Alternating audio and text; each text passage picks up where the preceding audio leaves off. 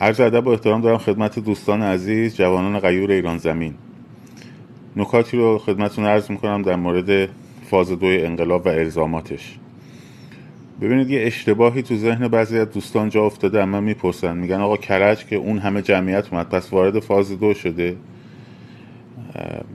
وقتی اون جمعیت اومد می‌تواند وارد فاز دو بشه. اما لزوما به معنی وارد شدن به فاز دو که همون جمعیت انبوه هست نیست. ببینید دوباره میگم در فاز یک ما نیروهای سرکوب رو فرسایش و ریزش دادیم. خب؟ و این آماده کرد فضا رو برای اینکه جمعیت های بزرگ شکل بگیره که داره شکل می‌گیره و می‌بینید. اما یه نکته مهم اینجاست که شما اگر توی تهران فرض کنید از جاده دماوند تا میدون آزادی میلیون ها جمعیت موج بزنه. نیروهای سرکوب فراری بده. پذیرایی بکنه ازشون. خونساشون کنه. شعار بدن. تسخیر کنن کل میدون آزادی و فران بسار.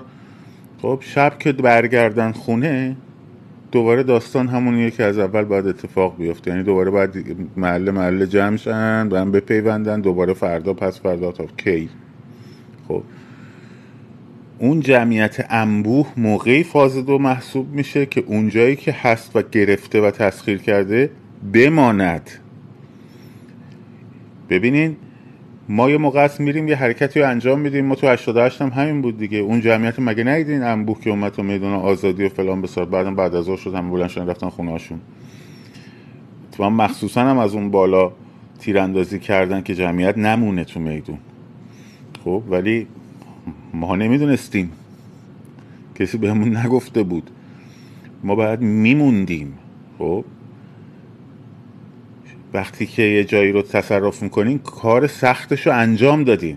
جمعیت بزرگ رو تشکیل دادین بخش سختش رو انجام دادین.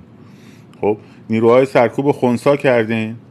بعد میدون جنگ رو ترک کنیم برین خونه. مثل اینکه مثلا یه ارتشی بیاد یه شهری رو تسخیر کنه. مراکز مهم نظامی رو بین ببره. مراکز مهم زیر رو از بین ببره. تو جنگ دارم میگم. خب همه ادارات رو بگیره فلان بسار این حرفا. بعد که تسخیر کرد یه چند تا هم شعار بده عکس مثلا رهبر کشور خودش هم بزنه و پرچمش هم بزنه و بعد برگرده بره عقب سر همون موضعی که قبلا بوده. چه معنی میده؟ خب دوباره ارتش دشمن میاد همونجا مستقر میشه. به همین سادگی. یه نکته خیلی مهم هست. ما وقتی که میریم یه جای بزرگی تجمع بزرگی تشکیل میدیم احساس پیروزی و شکوه می‌کنیم. خب؟ و این احساس خیلی طبیعی و خیلی هم ارزشمنده. منتها این احساس نباید ما رو ارضا بکنه. بگیم خب رفتیم زدیم گرفتیم رقص آزادی هم کردیم. خب؟ شعارم دادیم. چه کردیم؟ ترکوندیم. حالا بریم خونه هامون استراحت کنیم. این احس... شما احساس می‌کنی اونجا ارضا شدی از نظر هیجانی و روحی ولی انقلاب یه امر پراگماتیکه یه امر عملگرایانه است. ارضا و احساسات روحی و ذهنی آدم و هیجاناتش خب لزوما منجر به پیروزی انقلاب نمیشه. ما وقتی محله نازی آباد می‌گیری حداقل یه شب توش بمونین چجوری بمونین؟ اول همه راه های ورودی محله رو تا اونجایی که گرفتی مانه گذاری می‌کنی که اینا موتوریزا نتونن بیان. خب پیاده ها رو لغزنده می‌کنی که نتونن بیان. با موتوریزه. مجبورشن پیاده ای بیان. خب سنگربندی می‌کنین خیابونا رو. لوازم مورد نیاز پذیرایی رو تهیه می‌کنین. خب یه شب میمونین فردا صبح مردم بلند میشن می‌بینن محله دست شماست. محله دست شماست یعنی چی؟ یعنی امن دیگه نیروی سرکوب نیست. مبارزه کردی گرفتیش. همون قشر خاکستری اون محله هم میپیونده به شما. تجمع شب دوم اونجا می‌تونی لیدر باشی. این آقا ما هستیم همینجا. میریم جلوتر. شب دوم شلوغتر میشه. اون دایرتون بزرگتر میشه و بزرگتر و بزرگتر میشه. و باید موند پای کار. تو میدان تحریر مصر مگه همینجوری نشد؟ اول با 15 نفر اومدن بعد شدن 100 نفر. اون صد نفر هی ریختن بزنن اینا مبارزه کردن سنگربندی کردن همدیگر رو کمک کردن. شد 15 هزار نفر ده هزار نفر بزرگ جمعیت بزرگ شد و موند. خب حالا اونا قصدشون تحسن بود. خب قصد شما البته بیشتر بیشتر از تحسنه. و هیچ کاری دیگه نتونستن بکنن با اون جمعیت انبو. بنابراین بین ارضای احساس هیجان و احساس پیروزی که خیلی احساس مقدسی هم هست ولی این به معنی پیروز شدن نیست. در یک یه نبرد آوردین باید اونو حفظ کنین. دستاوردتون رو باید بتونین حفظ کنین. اگه دستاورد رو حفظ نکنین دوباره باید از اول سراغ تجمع کوچیک کوچیک رو باید بزرگش کردن برین خب این شما رو خسته و فرسوده می‌کنه. بنابراین از الان هر جایی رو که تسخیر می‌کنین می‌گیرین آزاد می‌کنین خب مراکزش رو خونسا می‌کنین. نیروهای سرکوب میدین عقب. راه ها بسته.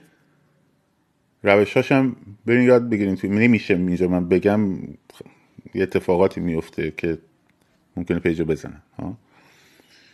روشاش هم برین یاد بگیرین. سروان کرمی زند خیلی خوب خیلی جاها توضیح دادن.